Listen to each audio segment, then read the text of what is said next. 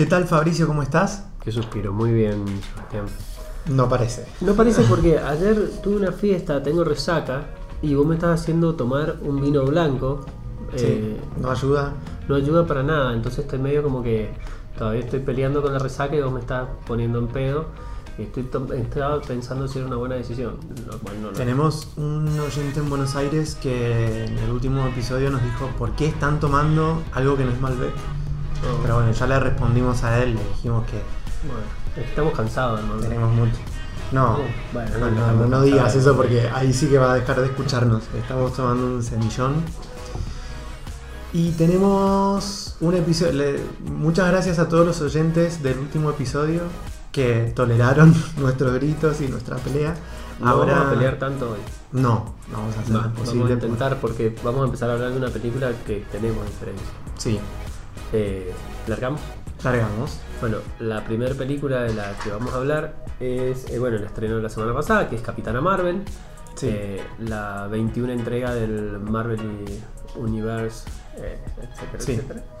Eh, que bueno, que la fuimos a ver juntos al cine y a vos tengo entendido que no te gustó para nada y a mí me gustó con reservas, con muchas reservas, pero bueno, eh, ¿querés empezar? a No, no, todo tuyo. Empezá. Vos me querés pelear, vos querés... No, no, no, para nada. bueno, eh, en esta primera etapa, en esta primera parte que es, bueno, Capitana Marvel, después nos vamos a dar un par de recomendaciones y vamos a, dar, vamos a hablar tal vez de que hemos visto por, en televisión y vamos a hablar sin spoiler. Pero en eh, con Capitana Marvel es imposible, así que aparte es una película que por lo general la gente ya vio Sí. eh, o, o está por ver y bueno, así que vamos a alargar directamente con spoilers. Sí, con spoilers. Bueno, con spoiler, Capitana Marvel. Eh, bueno, a mí la película me gustó. No Ah. me pareció eh, que fuera la mejor película del universo de. Marvel, ni mucho menos.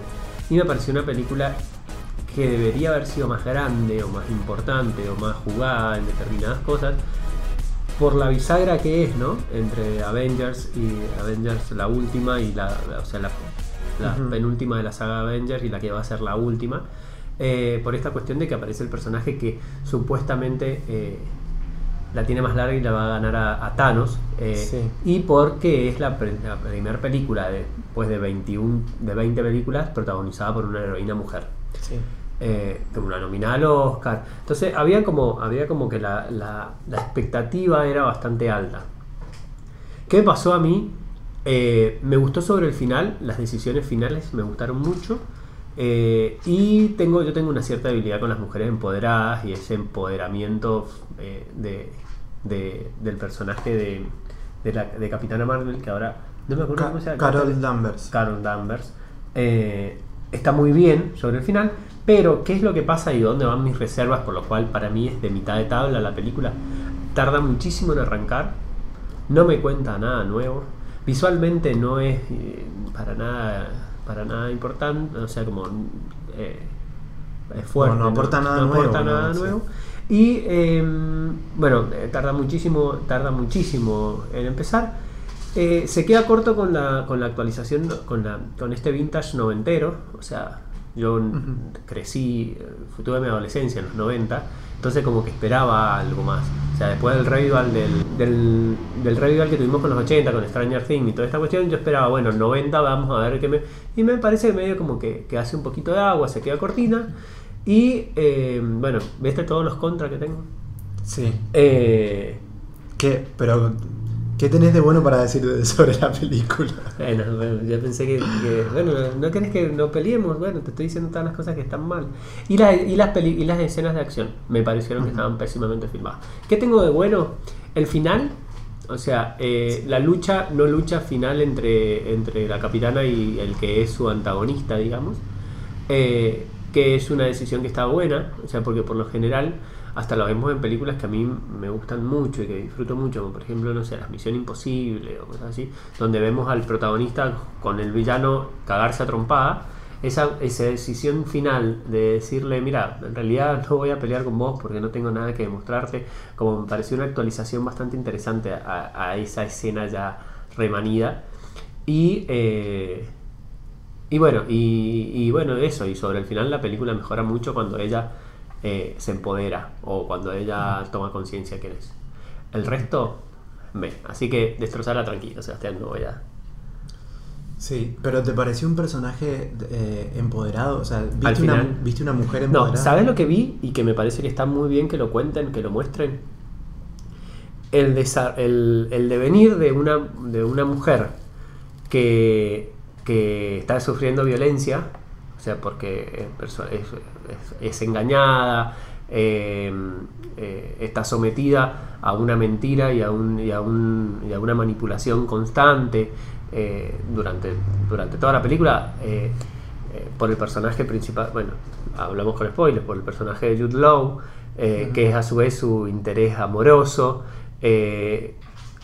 eso, ese, ese arco de la mujer sometida hacia el final, donde decir, mira, yo con vos no tengo que pelear nada porque no tengo que demostrarte nada, eh, pues soy quien soy, no me, no me importa, no me importa pelear con vos, no me interesás. eh, me pareció que estuvo muy bien contado. Además, cuando salimos del cine, alguien me dijo, bueno, creo que fuiste vos.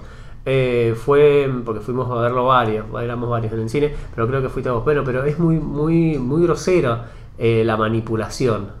Es muy grosera la violencia psicológica que sufre el personaje de, Carol Lambert. Y por lo general es así. Por lo general, cuando hay, cuando hay violencia eh, eh, y esa clase de manipulación, es, es- grosera y la única persona que no se está dando cuenta es la que la está sufriendo. Entonces, me parece que, que en una película de superhéroes que va a llegar como llegan, o sea, que va a tener tanto público, que muestren eso eh, y que lo metan en la historia, eh, me pareció buenísimo, me pareció genial. Y eso obviamente le sube muchísimos puntos a una película que evidentemente es floja en el resto de los cosas. No sé si te respondo. Eh, no sé, pasa. Yo, o sea, no, no. Creo que no vi la misma película. No vi una mujer empoderada. ¿Cómo que no? En absoluto, en ¿Por absoluto. qué no viste no, la mujer empoderada? No, porque no. Eh, tampoco eh, sobre el final la- me aburrió de sobremanera. De, de hecho, a- al punto. Vos viste, hemos ido juntos al cine. eh, Un par de ambos veces. con sueño y en, en una. No, no me acuerdo en qué película fue que me dijiste. No, no, no entiendo cómo hiciste para, para no moverte, para estar con los ojos bien abiertos. Me parece que fue en Suspiria. Eh, y ahí tenía mucho sueño y aún así no me dormí. Y en esta película, que Suspiria tiene una vibra mucho más baja, y en esta película, aún sobre el final, yo estaba haciendo fuerza por no dormirme. Y no lo digo al margen de los problemas que tengo con Marvel, de, verdad, al margen de los problemas que tengo con Marvel, con el personaje, con la historia, con las 15.000 películas, con... Al margen de todo eso, posta, me aburrió un montón la película. Eh, coincido en que le cuesta un montón arrancar. Al principio no entendés lo que estás viendo. Y me parece que no hay propósito en eso. En, eh, eh, fue como que dijeron, oh, hagamos una película que sea como difícil de entender al comienzo y que todo esté resuelto hacia el final. Y me parece que le salió muy mal. O sea, hay, un- hay una clara deficiencia a nivel edición. Ella no me gustó para nada. Me, gu- me gusta mucho como actriz, pero coincidimos con otro de nuestros amigos que fue con nosotros a verla, que me, me pareció muy sobreactuada. De hecho, la vimos hace poco, hace unos días atrás, eh, en el Carpool Karaoke que hacen con Samuel L. Jackson y, y ella. En este video, es como un video promocional para la película, para el programa de James Corden, y, y- y tienen mucha más química en Ah, ese sí, video que en muestra. toda la película. Ella no me parece graciosa. O sea, me parece una buena actriz. O sea, he visto un par de películas que Sí. a ver, te saca el sombrero. Yo la quiero, yo, a mí me No cae parece bien, pero... actriz, pero no me parece una, una- O sea, ese personaje necesitaba una cierta chispa que creo que Brie Larson no lo tiene. eh, y, y se notó en la película. Así que, bueno, nada, no, no, no tengo mucho más... Es más, como que El gatito. me parece... Está bueno lo del Eso gato. no, todo lo contrario. Me Ajá. parece el recurso eh, impuesto por Disney que, el, que todo bien con que lo veamos en eh, una saga como Star Wars, que con, con este con el personaje de BB-8, que es ese personaje tierno, porque esa multiplicidad de, de- de androides y de razas y, que vemos en Star Wars, no, no sé si hay tantas en, en- en otras, en otras sagas y universos, Pero acá me parece que está metido con forceps y Germán me explicó, bueno, no, pero es que es un personaje que está en el cómic y que después viene a jugar un pa- Pero no, no, no, no, me, me pareció totalmente absurdo, no, no, no me Mm. simpatizó, no me gustó, no, nada. A mí me pareció que las siempre que estaba el gato, las escenas que donde estuvo el gato estuvieron bien hechas. O sea que estuvo, o sea que tenían química, que funcionaban. Y la interacción entre Samuel L. Jackson y, y también Ben Mendelssohn eh, con el gato estaban muy bien. Eh, principalmente las de Ben Mendelssohn. O sea, como que Sí. la cuestión del miedo que le tenía y que vos no sabías por qué era, como que estaba, eran como graciosos. Y después cuando tiene el desarrollo y vemos Sí. que realmente es un, un, un alien el gato, eh, como que entendés todo y te, te cierra eso también me gustó. A mí el gato me gustó. Por eso te digo, vimos una película totalmente distinta. No, vimos la misma dos. película y a vos no te gustó las cosas que a mí sí. Pero nada, a mí, o sea, nada, no, no, ¿Cuántos puntos? ¿Cuántos seguidas tiene? no, no, un No uno. tiene, no tiene ni cevita, pero No, ves, que uno. sos, ves que sos fundamentalista. No, no, no, de verdad, de verdad, eh, no, no, no, no, no, no entiendo. No entiendo, y no me parece tampoco algo positivo hacer gala de la primera película de una superheroína y flaco, te demoraste No, bueno, eso 20 es cierto. películas en hacerlo. Eso es cierto. Aparte me parece... No me parece algo positivo No sé si me parece bueno también la, la- la elección de los, de los directores, que son dos directores que son muy jóvenes, como, que vienen del cine indie, que me parece que tal vez los superó, por algo las escenas de lucha no están. Me parece como que... eh, me- tiene un montón El- de malas decisiones. El alarde que hicieron de, de, de esta referencia a, a los 90 Mm. me parece que no funciona ni siquiera No. teniendo en cuenta el discurso transmedia que hicieron con toda la página web, que es una página web que está buenísima sobre el personaje, sobre la película, no sobre el personaje. eh, y toda la campaña promocional que hicieron en redes, ni siquiera en eso me justifican esto de un personaje de los 90. O, o sea, la música se queda corta, la ambientación se queda corta, a nivel fotográfico se queda corto. Como que dijeron, eh, No, a ver, ¿qué tenían los 90? Blockbuster y estaciones de servicio en ruinas y bueno, hagamos algo con eso. O sea, como que no lo pensaron, no fueron como mucho más allá. Al día de hoy la película tiene recaudados 760 millones a nivel mundial. Es un buen número, pero no es tanto. Y de un presupuesto que, con el que podrían haber hecho, eh, no sé, una película mucho más, ¿Cuál? mucho más respetable. ¿Cuánto es el presupuesto? Estoy tratando de chequear el presupuesto, pero... Ya, no habían datos. O sea, o sea, lo había leído por ahí, ya me olvidé, pero no habían como mucho. A mí lo que sí me jode, y eso es cierto, es que eh, una película. Está bien que marzo es como, bueno, como la dije en la radio, como que es como una resaca. O sea, tenemos toda la resaca de las películas de los Oscars. No hay como muchos estrenos, pero cada vez llegan menos. Eh, y me parece que, que una que, no sé, 500 más de 500 salas en Argentina. O sea, le sacó espacio a un montón de cosas. Sí. Eso sí me jode, ¿me entendés? Que es, eh, tenemos el público se está convirtiendo en un público que va al cine solamente a ver películas de superhéroes. Y nos pasa a nosotros. O sea, eh, fu- fuimos a ver esta bosta y este fin de semana, esta semana no tuvimos nada para ver. Tiene, eh, tuvo 152 millones de en presupuesto. No. No, estamos hablando de Marvel. No me puedes poner 150 millones cuando Warner con sus películas de- del universo DC se gasta 250 millones y aún así le salen mal. Estamos hablando de Marvel. No poneme más guita, poneme más guita porque me estás haciendo una película mediocre y me la estás vendiendo como la mejor que vas a ver en el año. No, ¿entendés? no, no, y le vas a hacer la campaña para que llegue a los Oscars. No, como se hizo el año- el no, año pasado Sebastián, esta película no llega ni en pedo. O sea, última, la, la película que va a llegar a los Oscars va a ser la última de Infinity War. Disculpame, pero como- lo mismo dijeron de Black Panther. No, el- Black el- Panther el- cuando se estrenó, y te, voy a, y te voy a discutir ahí porque, es- porque es mentira, cuando se estrenó Black Panther La ya tenía tu filho al Oscar. La prensa Ya, empezó es haciendo- Más, yo salí de ver la película y dije, esta puede ser, esta puede estar nominada al Oscar. Esto no es, ¿no? O sea, es como que no, no tiene... Bueno, Mm. es más, me parece que no deberíamos gastar mucho más saliva en eso. Bueno, dicho por vos. Así Sí, que- ya está. No, no, para mí la película me gustó ahí nomás. O sea, no, no. Yo eh, que tengo resaca y que no voy a tomar vino, el podcast, ¿cuántos minutos llevamos? 10, 20, 15 minutos y ya voy por mi segunda copita, Sí. pero son copitas chiquitas. Y no va a ninguna parte esta conversación porque Sí, estamos hablando de una película que no tiene Dale, sentido. vamos así a hablar otro. Van a encontrar en el programa de. En, en- en el programa de este episodio los minutos. Sí. Así que eh, para todos aquellos seguidores de Sebas, pueden saltear a la próxima película y obviar toda esta parte de Capitana Marvel que... Bueno, ¿de qué vamos a- ¿Cuáles son las. cuál- ¿Qué película me vas a recomendar hoy día, Sebastián? O- A ver, tengo tres para recomendarte. sí. Yo, pará, y acá hago el paréntesis. Yo hice la tarea, cosa que vos Oh, nunca Dios. haces con las recomendaciones que, que- que yo te hago. eh, y de las dos películas de las que hablaste en el último episodio, vi una, me gustó mucho, se llama RBG, que es el documental. El documental de la jueza Ginsburg. Eh, Qué personaje, ¿no? Véanlo, Sí. nada más. Eh, después vi otro documental que es, esta es lo primero que te voy a recomendar, es cortometraje documental, está en Netflix, dura 26 minutos, así que verlo es un trámite y es más, hasta te quedas con sabor a poco. Esta eh, este cortometraje del que estoy hablando, eh, la directora es Raika Setapki Ujú, y es una directora iraní. Se llama Period End of Sentence. Hace ahí un juego en el título con ¿Por el qué lo viste? tema de.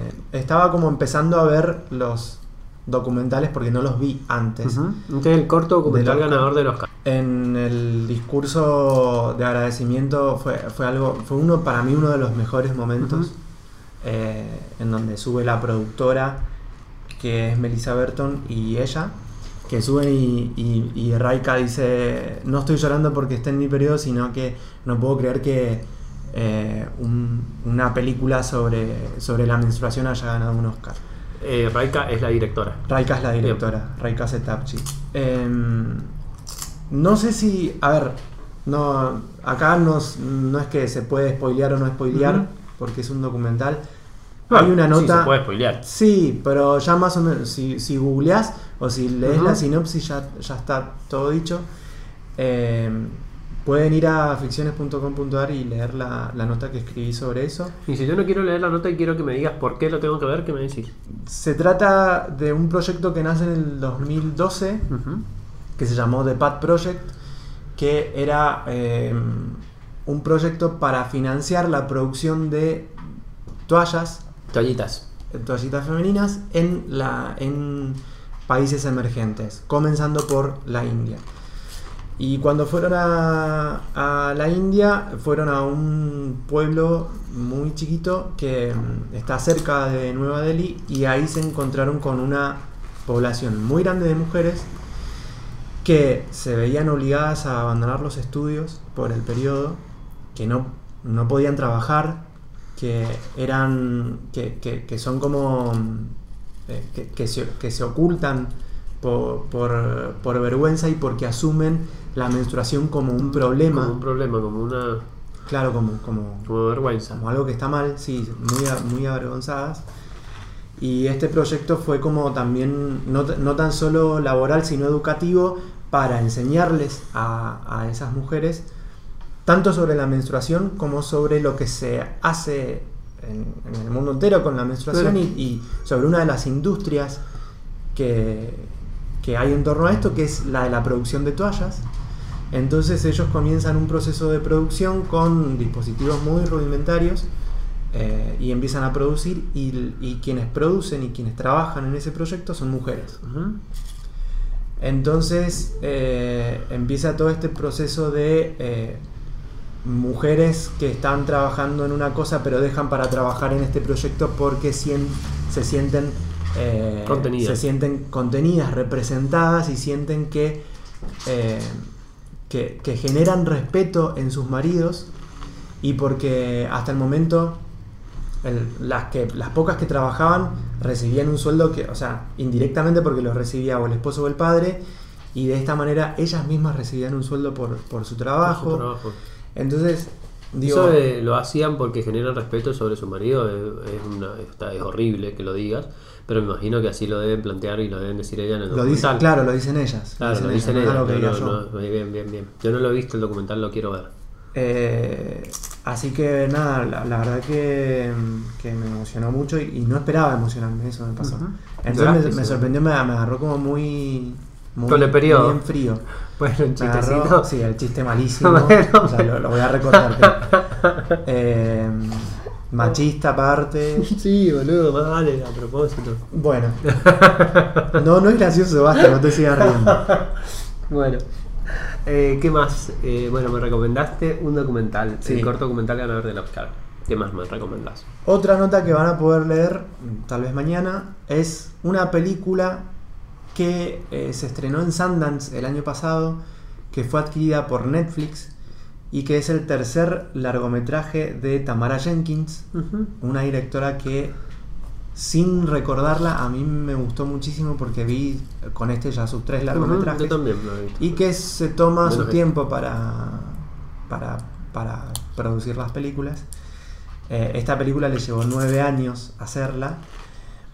Eh, estoy hablando de Private Life, vida privada, que como les decía está en Netflix. Hace bastante que está en Netflix, hace mucho. Hace mucho, Muchos está meses. desde octubre en. Netflix. Porque tuvo también un circuito comercial que, donde nadie la compraba, la compró Netflix. eh, y tuvo una muy buena campaña en prensa, eh, tanto por Tamara Jen- Jenkins como por sus dos actores. Eh, que es Catherine Hahn y Paul Giamatti. De hecho, en The Hollywood Reporter has- hicieron, eh, eh, en este ciclo que se llama The, The Round Table, que hace de Hollywood Reporter, estaban como las actrices que sonaban Sí, para la temporada de premios eh, y estaba Catherine Hahn. Amo a Catherine Hahn. Amo a Catherine Hahn. Vos no la viste porque no has visto la serie. eh, Otra vez Fabricio eh, diciéndome todo lo que no, no, vi, no, que él no, sabe esperá, que yo esperá. veo y... eh, Transparent. O sea, Sí, ya has visto un par de, tal vez el piloto, un par de episodios, no lo hayas al día, pero es de lo mejor que tiene Transparent, el personaje de, de la, de la, como es, de, de la rabina. Eh, y me encanta ella, me parece una actriz fantástica. Bueno, perdón, seguí. Y el nivel de exposición que tiene en esta película es increíble y, y sostiene la película. Junto a un Paul Giamatti que también, o sea, está muy a la altura de ella, pero la película es, es el una personaje clase- de Catherine Hahn. Es una clásica actriz roba escenas.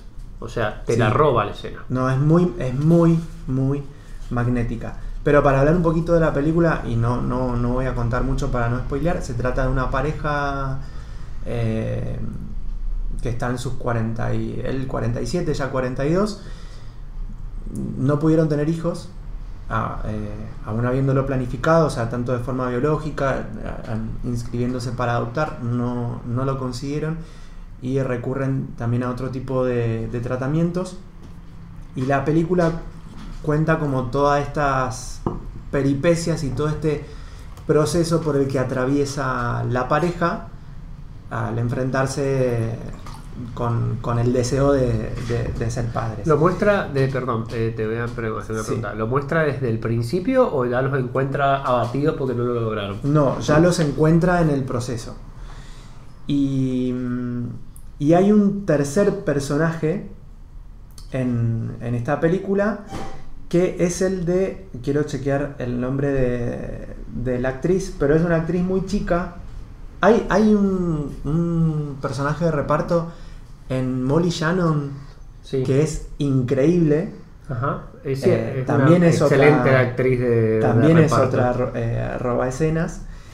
Y el personaje de la chica que es Kylie Carter, eh, que hace como de una sobrina postiza de ellos, que es la que les va a ayudar en el proceso de... O sea, es el eh, vientre.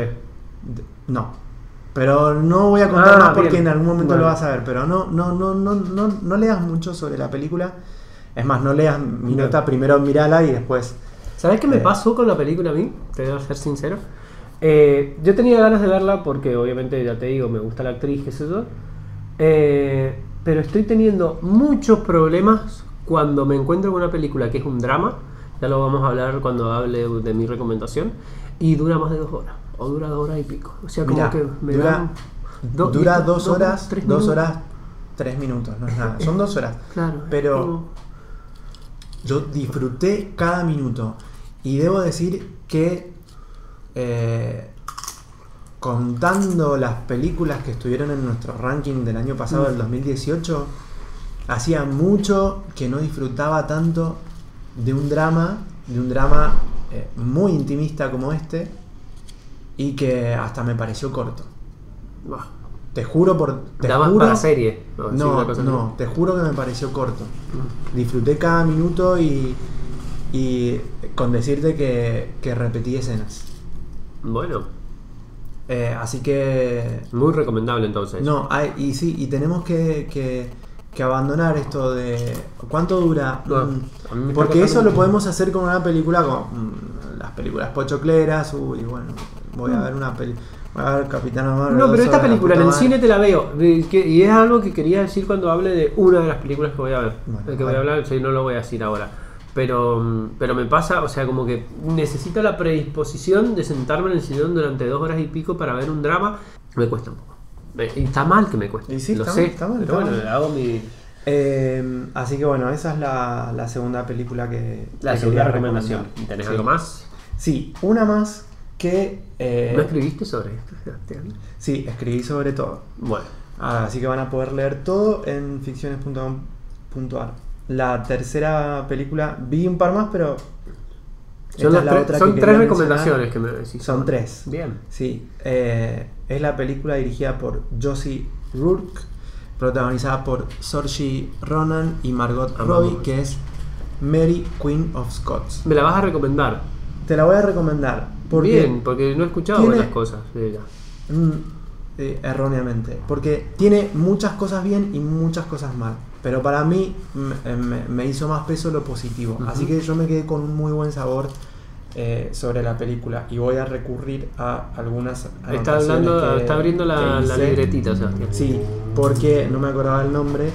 La directora también, como decía, es una mujer, que este es su tercer largometraje y tiene el guion de, no sé cómo se pronuncia, pero es View Will, Willimon, que es el, uno de los creadores de House of Cards y está Mm. basado en el libro, en un libro, un relato real sobre eh, John Guy. Hasta ahora todo lo que me estás diciendo me la baja para verla. O sea, Bueno. ni el guionista de House of Cards sería que no entré, ni la historia basada en un hecho real. Lo único que me gustan son las actrices. Y hasta ahí. Gracias por la interrupción. Bueno, Ahora voy a lo que quería decir, que, que sí, que lo quería Haz decir. un yo. monólogo, Sebastián, si no, No, vale, y sí, vos, estás muy acostumbrado a hacerlo. Eh, yo no tenía tantas ganas de ver la película. Y dije, mm, llevo muchos años acumulando películas que, que circulan por ahí por la temporada Mm. de premios eh, y las voy dejando pendientes. Te podría hacer un listado sobre Sí, esas nos películas. pasa a todos. eso, bueno. Y, y un listado con películas de renombre que son las favoritas de muchas personas. Y con esta me encontré que no había eh, críticas del todo buenas. Excepto dos que yo ya leí, que no voy a decir quiénes son, aparte son de, de revistas en inglés, no viene nada a caso, pero dos críticas muy bien hechas sobre la película eh, y que me llamó la atención y que destaco lo mismo eh, en, en- en- en mi visión sobre la película, que es que tiene, es floja en, el guion. ¿Pero por qué? Porque no corre riesgos. Y es una historia donde se podría haber innovado un montón. Es la historia de eh, la reina María de, de Escocia y la reina Elizabeth de Inglaterra. Reina María de Escocia es eh, católica, eh, que asume como reina muy chiquita, y la reina Elizabeth protestante. Y eh, e- ellas son primas y es como que la heredera real viene a ser María de Escocia. Entonces se, se encuentra en este, en- en- en- durante toda la película vemos cómo ella demanda y hace todo lo posible por llegar al trono de, de Inglaterra y ser declarada por eh, Elizabeth como la heredera real del trono. Eh, y no estamos hablando de Game of Thrones. Sí. Por un momento parecía que podríamos estar hablando de eso, pero no. Entonces es una historia que a, a mí este tipo de películas me, me gustan, pero, y, y debo decir que la disfruté, pero tiene, tiene muchos, eh, muchas eh, inconsistencias y que vienen por el lado del guion y de eh, la edición. Pero está muy bien dirigida, muy bien actuada. Da nombres, Y mamita. O las sea, dos- decime por qué el Las no dos funciona. actrices eh, son increíbles. Eh, así que. Pero ¿por qué no me- funciona el guion? ¿Porque es aburrido? ¿Porque No, no, tiene no, huecos? no, no, no es aburrido, porque me, a ver, dura también, dura dos horas cuatro minutos. No. Y. No, y no se hace lenta y ni, ni se hace aburrida. Pero me podrían haber contado muchas más cosas que yo hubiese apreciado más. Eh, teniendo en cuenta que es una historia real, que hay un montón de personas Y, y otra cosa que me gustó mucho fue eh, la, cómo delinean a los personajes femeninos en la película. Están muy bien hechos. Eh, y me parece que ahí está la pincelada de la directora más que del guionista. Es su primer, es su ópera prima. ¿Sabías eso? No, es la. A ver, para. Sí. Porque yo esto, esto lo chequeé antes. Es la ópera prima de Josie Rook. O sea, no, no tenía otra película, o no, no está acreditada por lo menos como directora para otra, en otra película.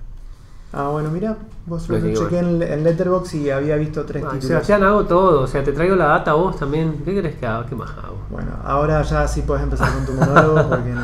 No, no, no, no, pero bueno, eh, te, te quiero decir que de las tres recomendaciones que me diste, me interesa muchísimo vida Sí, no, privada. no vas a dar ninguna de las No, no, no, pero ¿por qué me tratas mal? Te Estoy, a ver, te estoy, te estoy diciendo buena onda. Esta, esta, esta película, yo tengo un problema, bueno, lo he hablado varias veces y está en terapia casi, pero con las biopics y, y, y no, no, y la realeza, o sea, como que mm, no, no me, no me gusta tanto. Lo que sí me gusta más son como películas más chiquitas, intimistas, que hablen, que sean ficciones, y, eh, pero hablen de realidades que, que son contemporáneas y que muchas veces no están, no están, no están habladas Sí. o no están expuestas. Y son las dos películas que te quiero recomendar yo a vos.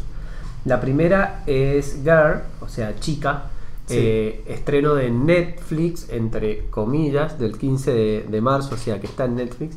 ¿Y por qué digo entre comillas? Porque estamos, eh, vamos, eh, está en esta etapa del año en las cuales vemos las películas que han quedado rezagadas y que recién llegan ahora del último Festival de Cannes.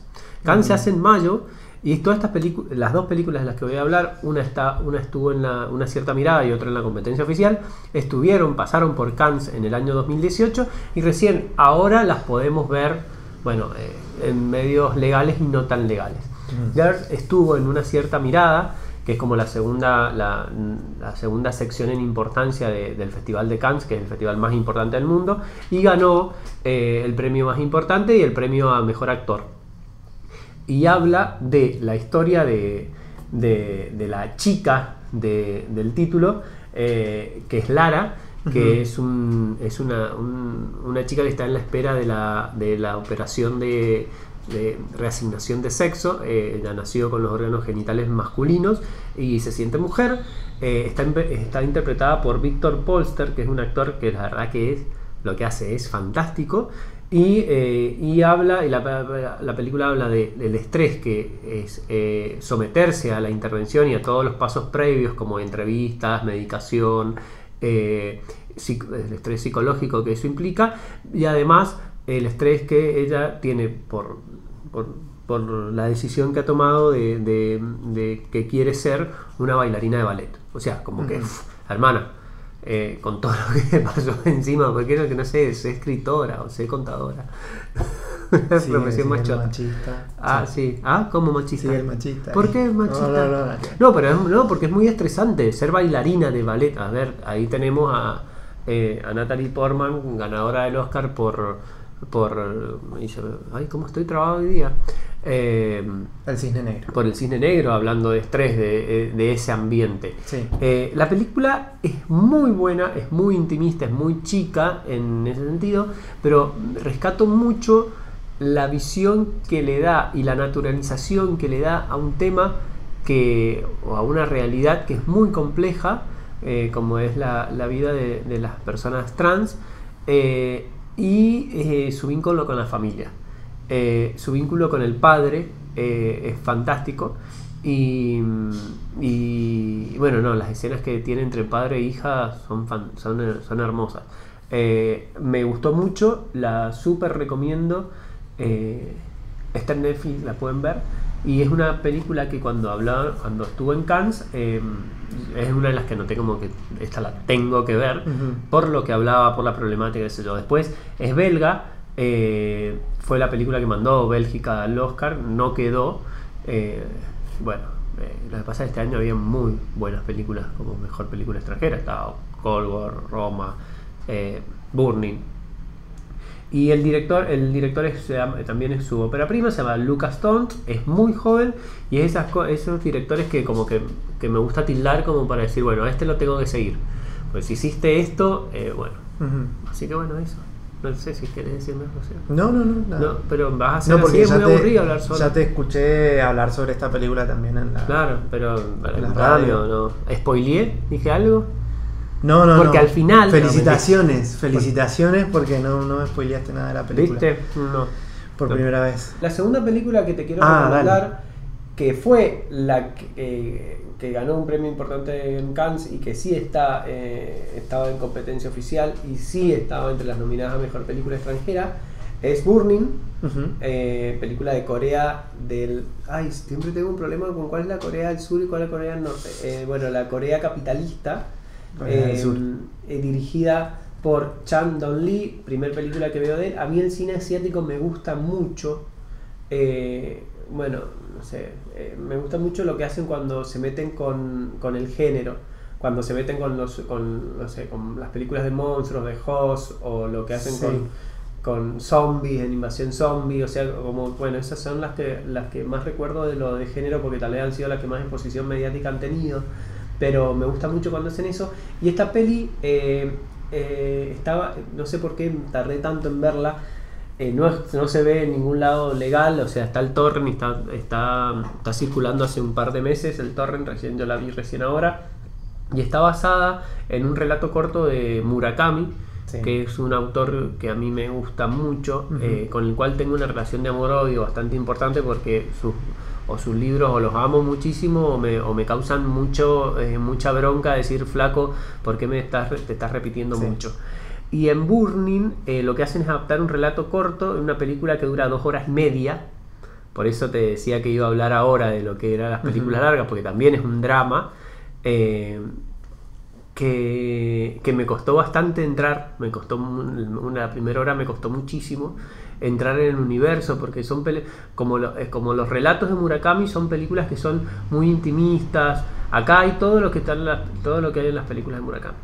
Hay, hay chicas que se caen en, el po- en, en pozos imaginarios, bueno, gatos imaginarios, gatos reales, eh, chicas que se pierden, chicas que se encuentran, eh, hombres solos, hombres, mucho hombre comiendo solo, cocinando solo. Es como esa película eh, intimista y este relato intimista que Murakami le gusta hacer. Y acá lo trasladan de una forma brillante con un personaje. Bueno, los tres personajes principales son, son muchísimo, muy buenos. A mí me gustó mucho el que hace el antagonista de él, que es el, el actor eh, de, eh, de Walking Dead, el asiático de Walking Dead, que estuvo también como un cierto tufillo a mejor actor de reparto, porque la verdad que lo que hace está muy bien. ¿Y por qué hay que verla? Eh, bueno, a mí me gustó mucho. Sí. Me gustó mucho porque me gusta ese universo. Eh, ¿De qué va? Eh, a líneas generales es un, es un chico que se reencuentra con una vieja amiga, interés amoroso del pueblo en el que había nacido eh, varios años después y empieza a tener como una relación con esa chica, aparece un tercero y pasan cosas. O sea, no, no, no, no vamos ahí, pero las cosas que pasan son muy medidas. Ujú. Eh, es más, eh, ver cómo vive esa gente, ¿me entendés? Cómo se vive en Corea del, del- del sur o del norte o eso. Eh, cómo, cómo. Eh, habla, hay mucho escenas de campo, mucho... Me salgo de la ciudad para no mostrar tanto Seúl, sino cómo vive la gente en el campo en Corea. Eh, no hay tantos personajes chiquitos porque la película es, eh, hay varios personajes, pero la película son ellos tres. eh, pero son, son eh, como entrañables. La fotografía es impresionante. O sea, es como es decir, ay, yo quiero un cuadro de esto, ay, yo quiero un cuadro de esto, ay, yo quiero un cuadro de esto. Eh, ah, bueno, es esa película. Así que también la súper recomiendo. Bien. No estuvo nominada al Oscar. Eh, Burning. Ah, no o- entró, es verdad. ¿No y- entró? Sí, boludo. Pará. Ay, ¿cómo? Hoy, hoy día Sebastián, mientras yo hablo, él busca errores. No, no, ¿Cómo porque te. A mí, no, no busco errores. No, nunca dijiste que estuviese. Eh, pero se habló mucho de esta película y de Shoplifters, como las Sí. películas asiáticas que iban a entrar Sí, y en el top solamente 5 de la entró- y solamente entró Shoplifters. Claro, tenés razón. Esa no la viste todavía. No. ¿vos sí? No, todavía no. No, porque estuvo durante muchísimo tiempo en el cine universidad, creo que es más, no sé si no está todavía, y no he podido ir y he querido, quería verla en el cine, quería verla en el cine y bueno, no... No sé por qué pensé que ya la habías visto, entonces te quería preguntar sobre las dos películas, pero no, entonces me guardo la para que cuando, después cuando ya la- a- las hayamos Pero visto bueno. los dos. Esto es como una película basada en un libro de Murakami, o sea, Sí. basada en un relato corto de Murakami que se llama, el relato se llama Incendiar Graneros, Sí. Y no, y, y, um, me- son, son, esas, son esas películas que tal vez cuando la estás viendo no, no salís como así como, como salí de ver Cold War o como salí de ver, no sé, esa, esa película que te maravilló. Pero al otro día no te la podés olvidar. Ujú. Decís, oh boludo, mirá lo que hizo ahí. No, boludo, mirá lo que hizo ahí. Me encantó. Así que bueno, esas son mis dos recomendaciones para hoy, Seba. Eh, Bien. ¿Algo de series? ¿Querés? Eh, me gustaron las dos recomendaciones. Y ahora necesito que me recomiendes series porque yo no estoy No. con ninguna. ¿Por qué no has visto nada? Eh, porque terminé y desde que terminé, las que tenía abiertas, es que estoy buscando con cuál empezar. En, en la radio durante la semana me mencionaron dos que ya me las vienen recomendando hace mucho. Y yo había empezado con Dick Gently, la abandoné. Es una Y- serie que es muy buena, pero es muy abandonativa. O sea, Sí, es como que. sí. mm, Sí, Bien. ¿sabes qué? Le- sí, es como que le tenés que dar el, el- Sí. el momento para... Y, le te- y- y es, el- es la serie a la que hay que darle tiempo si no solés conectar con ese tipo de, de historias flasheras que, que termina la primera temporada y no entendés una goma de lo que te está Gently hablando. Está en Netflix y está protagonizada por Harry Potter. O sea, para No, Harry Potter no. Bueno, el, Daniel el Señor de los Anillos. Eh, el Aya, el Aya Wood. Bien. el- Ah, claro, ah, es Claro, el es. Wood, es el otro. Es el Wood. Bueno, Pero son los dos igual muy abrazables. Igual de abrazables. Sí. Eh, por más que uno ya se fue con el alcohol, pero. ¿Cuál de los dos? fue? Daniel Radcliffe tiene Ah, sí, un tiene un problema problema con el ahí con el alcohol. Ay, lo quiero. Yo quiero a toda la gente que tiene problemas con el alcohol, porque a mí me pasa algo parecido. Eh, bueno, este no, este es el Aya Wood. Pero, que, pero como que el Aya Wood es el segundo en la línea de créditos. El primero Sí. es Dirk Gently, el personaje. el personaje. Eh, entonces, como co- me la recordó nuestra conductora en la radio, Cande, le mandamos un beso. Y, y la retomé. Y, cuando la retomé, llegué a un capítulo que está muy bueno. Entonces ahí como que me enganché de vuelta. Pero eso es como con... Y aparte es como la serie que vemos en las noches con Germán Mientras cena. mientras cenamos. Entonces tiene eso. Es que, esa ah, serie. Es, es- es- es la única serie con la que estoy ahora. Así que sí, necesito, necesito recomendaciones. Bueno, a mí lo que me pasó es Antes, que... porque si no, ¿sabes qué voy a, qué voy a me hacer? lo- Me voy a tener que poner a ver otra vez eh, Game of Thrones. Game of Thrones, es que no está mal. Yo lo pensé, boludo, lo pensé, pero digo, no me va a dar el tiempo, me voy a poner histérico porque no voy a llegar. Digo, listo, ya está. O sea, vi el último capítulo y lo voy a ver, me parece, Claro, antes de yo verlo, tengo muchas ganas de más. volver a ver la temporada 6 y 7. Claro. Todas, la- las dos enteras. Bueno, no, a mí me pasó exactamente lo, o me está pasando exactamente lo mismo que te pasó a vos. O sea, no sabía qué ver. O sea, estoy con un par de documentales, de, de, de realities que estoy viendo así como cuando no tengo ganas de ver otra cosa que, Que no, como no los digas, fanáticos. no los digas porque quiero que los Bueno, desarrolles. Bueno, perdón. Vamos a tener Pero un invitado. Porque soy muy fan de esos. Vamos a tener un Eh, invitado para hablar de esos porque posta que se lo debes Bien. a nuestro público. Bien, eh, Que te la lo cuestión, sí. la cuestión es que, o sea, como que estoy con eso y como es tan fácil de ver que es eso, o sea, como que me estaba costando con las ficciones. Estas fin de semana, esta semana, la semana que viene voy a hablar en la radio sobre series y digo, bueno, ¿de qué voy a hablar si no tengo, no estoy viendo mucho? O sea, me está, me está costando eso, me está costando elegir una serie para ver. Eh, entonces hice lo que a mí me gusta jugar mucho, hacer eso de, de noche de pilotos, ver tres pilotos seguidos. Y eh, vi eh, el piloto de. Dije, bueno, ¿qué voy? ¿A dónde me voy? Bueno, me voy a Europa, pero voy a ver uno de cada país. Entonces vi una un piloto italiano, un piloto francés y un piloto español.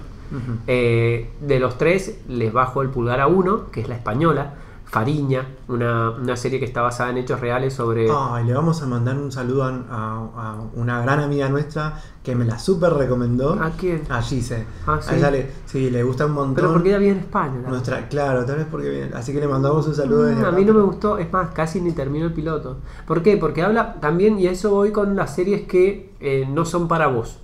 Que lo habíamos hablado en otro, en otros capítulos varias Sí. veces. O sea, como esa serie que está bien, tiene una buena producción, se nota que han puesto plata en, en el guion, en la, en la- Sí. en el, eh, la dirección de actores, lo que sea, pero vos no conectás. ¿Por qué? Ujú. Una serie que habla de. está basada en hechos reales sobre la introducción de eh, droga eh, en, eh, en la bahía de Galicia Sí. me aburrió. O sea, porque, bueno, no. Esa le bajo el pulgar. Eh, ¿Por qué le bajo el pulgar? Porque no conecto con las historias de narcotraficantes. Es como que, ¿sabes qué sentí mientras la estaba viendo? Como que quisieron aprovechar el tufillo de narcos y toda esta, esta cuestión de, de las series de Escobar. Dijeron, bueno, hagamos la nuestra española. Está bien hecha, pero no, no los personajes como que no son interesantes, no me interesa el tema, lo que sea. La segunda, que sí la voy a seguir viendo, que todavía no veo más que el piloto, porque voy a explicar por qué cuando hable de la tercera, eh, es la italiana, que es Suburra, Sí. una serie que no, vos dijiste que ibas a hacer la tarea en la radio de verla, porque nos la recomendó el conductor de la, de la radio, Sí. y está muy bien. ¿Qué pasa? ¿De qué habla Suburra? Es como en un pueblito muy cercano a Roma. eh, convergen eh, tres personajes eh, que se ve sobre el final del piloto, pero tres personajes que vienen de distintos ámbitos, pero principalmente están, están relacionados con la droga eh, en un hecho, eh, digamos, delictivo, o no sé. Pero ese hecho delictivo es, o ese hecho eh, por el cual ellos tres se encuentran, tiene como protagonista a un miembro de, los- de un alto cargo del Vaticano en una orgía. O sea, vamos a lo que vamos. La serie habla de religión, de drogas, de sexo. Eh, se mete con el Vaticano, Mafia, eh, sí. está en mafia, porque, Sí, sí. porque uno, uno de los personajes está metido con la mafia, el otro es un gitano, habla de las comunidades gitanas y cómo, y cómo se manejan. O sea, tiene todo lo que, lo que debería tener, o sea, lo que tendría que tener una serie para atraparte, lo hace, lo hace bien, eh, es muy buen piloto. Hay una cuestión de, no sé, por ahí de Montescos y Capuletos y de esas familias que, que- que se odian entre sí, pero que entre, entre los personajes de la familia eh, hay relaciones. eh, está muy bien. eh, la verdad que hay que dar una segunda, una, o sea, hay que, la voy a seguir Sí. en algún momento. Tiene dos temporadas, así que y es una serie que está en Netflix y están hablando mucho en Netflix. Las tres series están en Netflix. Pero ¿por qué no la seguí? Porque el tercer piloto que vi es eh, 10% o Call- llama a mi gente como le, le han puesto Sí. cosas.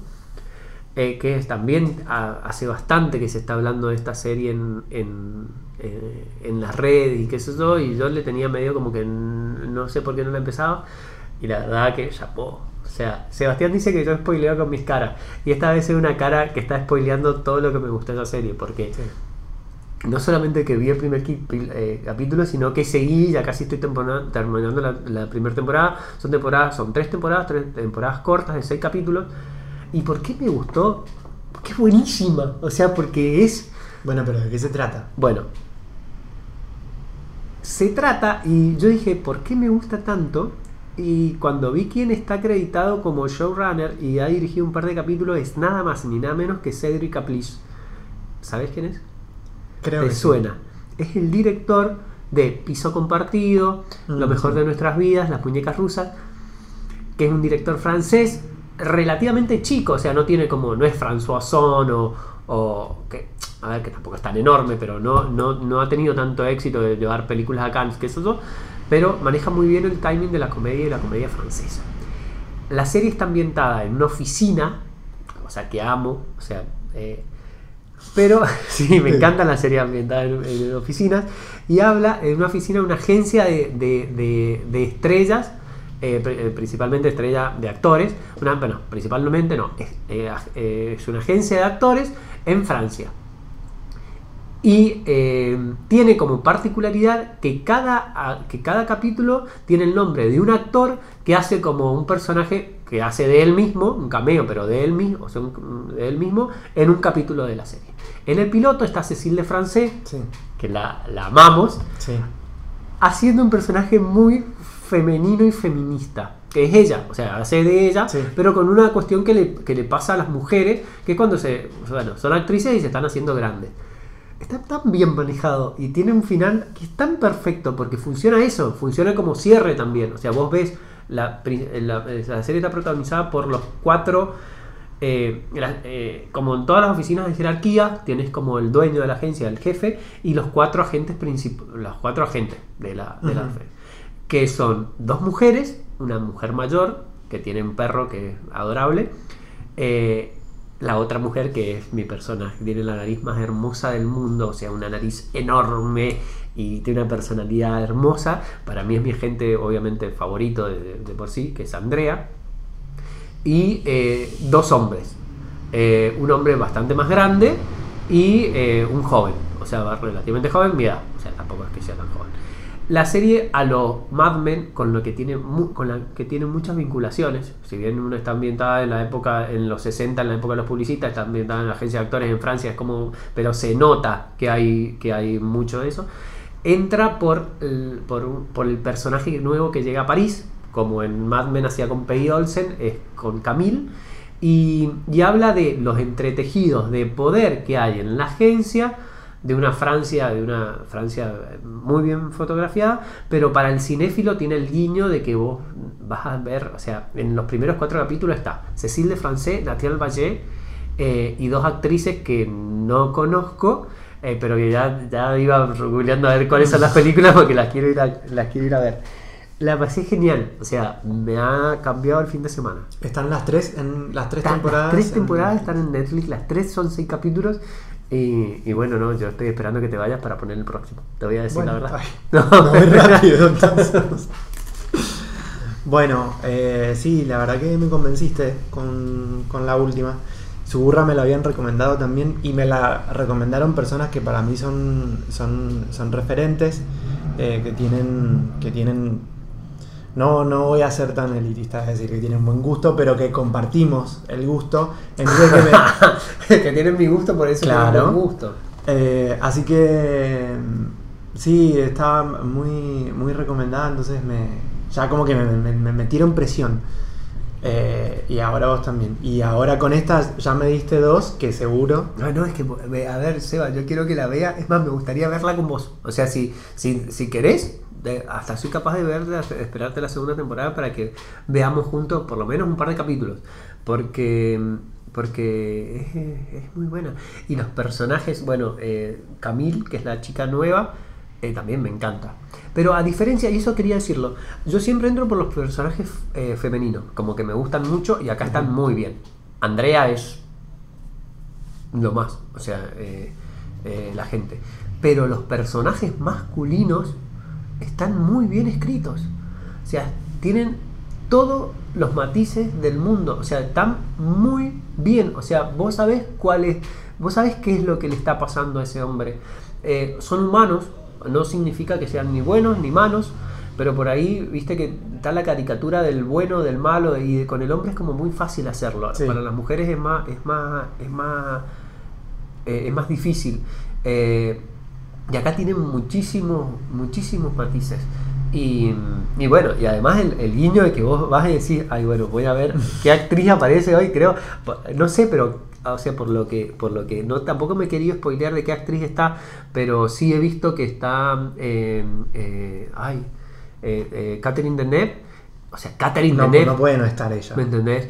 Y. mm, ay, puta madre, la actriz de chocolate. bueno, una de las. Eh, Audrey. No. no, no, no. eh, un día muy luminoso. Puta madre, ¿cómo se llama? Eh, Juliette Binoche. O sea, Ah, o sea estamos hablando de que, de que hacen un cameo, y no es un cameo, porque no es que aparezco por la oficina y digo, me enojé con mi agente, sino que hacen de ellas mismas durante muchas escenas. Por ejemplo, en el piloto hay escenas de Cecil de Francés, no sé, deben haber 10 o 15 escenas con Cecil de Francés, eh, y hablan y no, y no las toman como caricaturas, las toman como personajes reales de que, me, de que me están pasando cosas, me estoy haciendo grande, quiero este papel, eh, ¿me entendés? Y, y son muy graciosas con los guiños. Tiene, te doy un dato que estoy viendo ahora en IMDB, tiene una cuarta temporada en el 2020. Bueno, sí, boludo, es que sinceramente... Pero como, como, como con muchos A ver, la primera temporada 2015, la segunda 2017, 2018 la tercera, 2020 la cuarta. Es que, me- es que eso tiene lo- eh, los franceses como los británicos que no te hacen una temporada una al año como si fuera una, una especie de contrato, por una especie de contrato. Yo imagino que debe haber algo así, pero, Pero es que la serie, sinceramente, tiene, tiene un humor, bueno, ese humor francés, parisino que, que amamos. Eh, así que no sé, si querés yo te espero para verlo. Bueno, no, no te quiero poner el compromiso.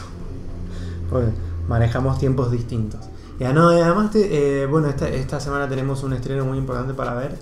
Y Sí. eh, ¿Cuál es el estreno? Vamos a estar hablando la semana que viene. que lo vamos, sí, lo vamos a hablar. Sí, lo vamos a hablar porque lo vamos a ver en Sí, el sí, estreno. Es la nueva película de Jordan Peele. ¿Viste el tráiler? No, y no lo Ay, voy a no, lo, no lo veas. Porque yo dije, yo no veo tráiler. Digo, ay, lo voy a ver porque quiero ver por dónde va. Para quienes no conozcan a Jordan Peele, Jordan Peele ganó el año pasado el Oscar a Mejor Guión Original por Get Out o, eh, ¿cómo se llamó en español? Huye. Huye. Eh, y estuvo nominado también como, pa- pa- como para Director, mejor Director. Eh, y se está hablando un montón sobre esta película que tiene incluso eh, como protagonista a Lupita Nyong'o. La actriz que no Se gusta, estrena- Pero tiene como coprotagonista a Elizabeth Olsen. eh, Elizabeth Olsen. Elizabeth Eh, Moss. Elizabeth Moss, actriz que sí amo. Así que bueno, la semana que viene vamos a estar hablando de, eso. Y yo tengo ganas de seguir entrándole al cine y no eh, poner una manija con ninguna serie. Así que voy a ver si tengo Vete, series el, para. vete el piloto de 10% y, Sí, no y sé, después te quiero ver si vas a hacer decir lo mismo. Bueno, Hasta la próxima semana. Hasta la próxima, Fabricio. Ya, hasta luego.